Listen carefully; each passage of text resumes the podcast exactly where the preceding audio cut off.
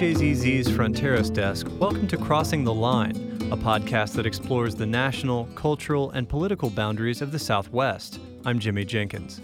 In this episode, our reporter Jude Joffe-Block looks into Maricopa County Sheriff Joe Arpaio, nationally known for being tough on illegal immigration. Unfortunately, we are losing the battle. We are the only country in the world whose immigration systems puts the needs of other nations ahead of ours.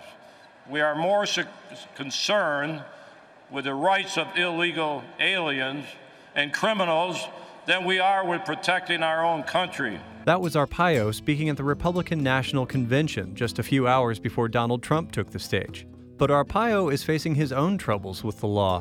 He defied a federal judge in a racial profiling case and now could be charged with criminal contempt of court. Here's Jude to tell us what's at stake as the sheriff runs for his 7th term this November. Joe Arpaio, or Sheriff Joe as his fans call him, has been the sheriff of Arizona's most populous county, Maricopa County, for nearly 24 years. He's been elected 6 times. About 10 years ago, he made fighting illegal immigration one of his top issues, and for the most part, voters loved it. Arpaio's human smuggling unit would look for vehicles transporting border crossers north. An Arizona law at the time allowed deputies to arrest both smugglers and migrants and charge them with felonies. In 2007, Arpaio's office entered into a partnership with the federal government that allowed them to enforce federal immigration law. One of the sheriff's trademark tactics were crime suppression operations. His deputies would swarm a neighborhood and look for criminal offenders, including unauthorized immigrants who they would turn over for deportation. This is Arpaio at one such operation back in 2010. We're blitzing the whole county with 400 deputy sheriffs and volunteer posse, regardless of all the critics that don't like what I do. But Arpaio's critics ultimately had the last word. A group of Latino drivers, most of them U.S. citizens who'd been stopped and questioned by sheriff's deputies, sued for racial profiling. They argued Arpaio's immigration enforcement tactics unfairly discriminated against Latino drivers and passengers like them. Judge Murray Snow took over the case. Before the trial, Judge Snow made an initial ruling in 2011. He said the sheriff's office had to stop enforcing federal immigration laws. By then, the sheriff's contract with the feds had lapsed. So Judge Snow said deputies had to stop detaining people just because they were suspected of being in the country without papers.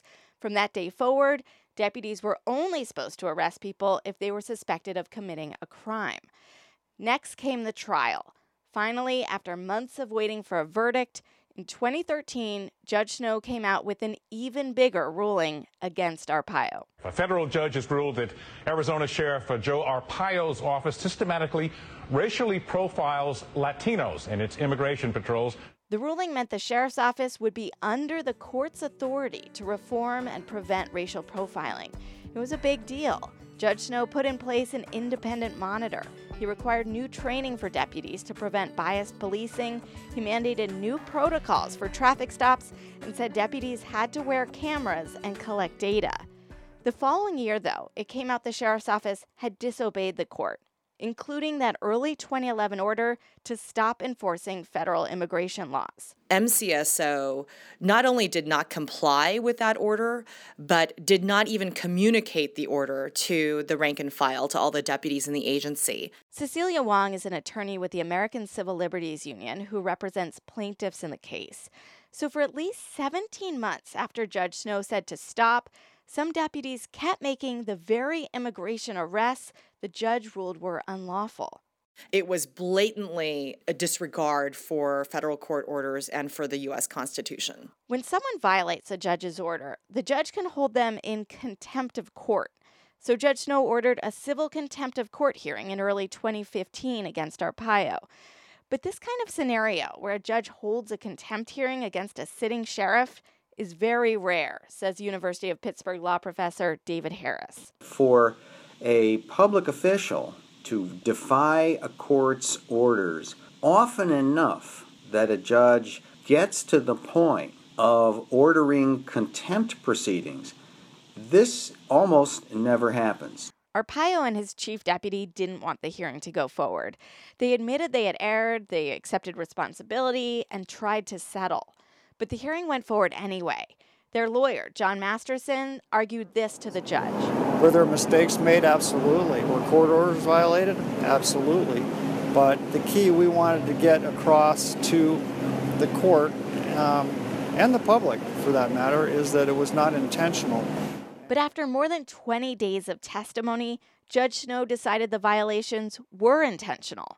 And that distinction about intent is key to understanding what happens next. And that word, intentional, is what could take what is a civil wrong, civil contempt, and remove it from that arena and put it in the arena of a criminal wrong. Paul Charlton is an authority on this. He used to be the U.S. Attorney for Arizona. He describes the difference between a civil wrong and a criminal wrong like this. If I accidentally hit you and injure you in some fashion, you can sue me for the civil tort of assault. But if I do so intentionally, it may be that I've committed a crime, and the law looks to my intent. Was it an accident when I hit you, or did I do so intentionally? He says the same is true in this case. If Joe Arpaio in the Maricopa County Sheriff's Office accidentally, without intent, because they were sloppy or weren't correctly supervising their subordinates, then that may be a civil wrong. On the other hand, if Joe Arpaio knew about these orders and intentionally disregarded, intentionally disobeyed those orders, then the judge has the option of referring this case to the U.S. Attorney's Office for an eventual prosecution. Which is exactly what Judge Snow did in August. He asked the Arizona U.S. Attorney to prosecute Arpaio, his chief deputy, and two other associates for criminal contempt of court. Also, as a result of all of this, the county will have to compensate people who were wrongfully detained by the sheriff's office. Already, this racial profiling lawsuit has cost county taxpayers upwards of $50 million. The afternoon that Judge Snow referred Arpaio for criminal contempt charges, Latino leaders held a press conference. One of them, Danny Ortega, said even though they were rooting for Arpaio to be punished, the moment was bittersweet. We have to continue to remember the pain that he caused in our community by enforcing the law in a discriminatory manner. Arrest Arpaio, not the people! Arrest Arpaio, not the people! The following Monday, immigrant rights activists rallied in front of the U.S. Attorney's Office in downtown Phoenix, asking him to take action on the judge's referral. They brought with them an oversized balloon of Arpaio wearing prison stripes. If Arpaio is prosecuted and convicted of criminal contempt, he could face incarceration, which is exactly what the protesters want. We want him to go through the same things that he has made our families go through. He is the criminal, not our communities, not our families, not us for wanting to be together. Arpaio's criminal lawyer, Mel McDonald, responded by saying Arpaio would be found innocent of any criminal charges. We will meet with the U.S. Attorney's Office and try to convince them not to bring a criminal contempt charge. McDonald says if the case does go to trial, we will ask for a jury and we will litigate it to the bitter end, and I believe we'll win. A few days later, the U.S. Attorney for Arizona, John Leonardo, recused himself from the case.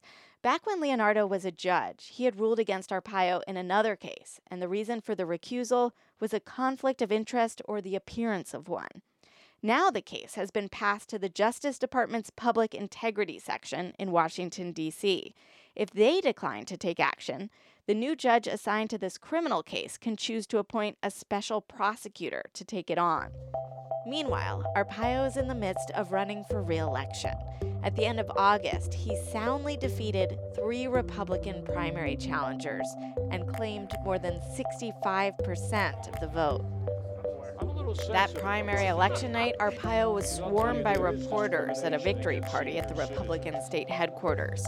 His race in November against a Democrat is expected to be a lot tougher. He'll face off against Paul Penzone, a former Phoenix police sergeant who challenged him 4 years ago and lost by 6 points in a 3-man race. Arpaio had this to say about the pending case heading into the general election. I want voters to know this is just a referral. It's not no indictment, or it's just a referral for someone to look at, which I look forward to. There's no timeline for the Justice Department to say whether they'll bring charges against the sheriff. So far, Arpaio has raised more than $11 million for his re-election.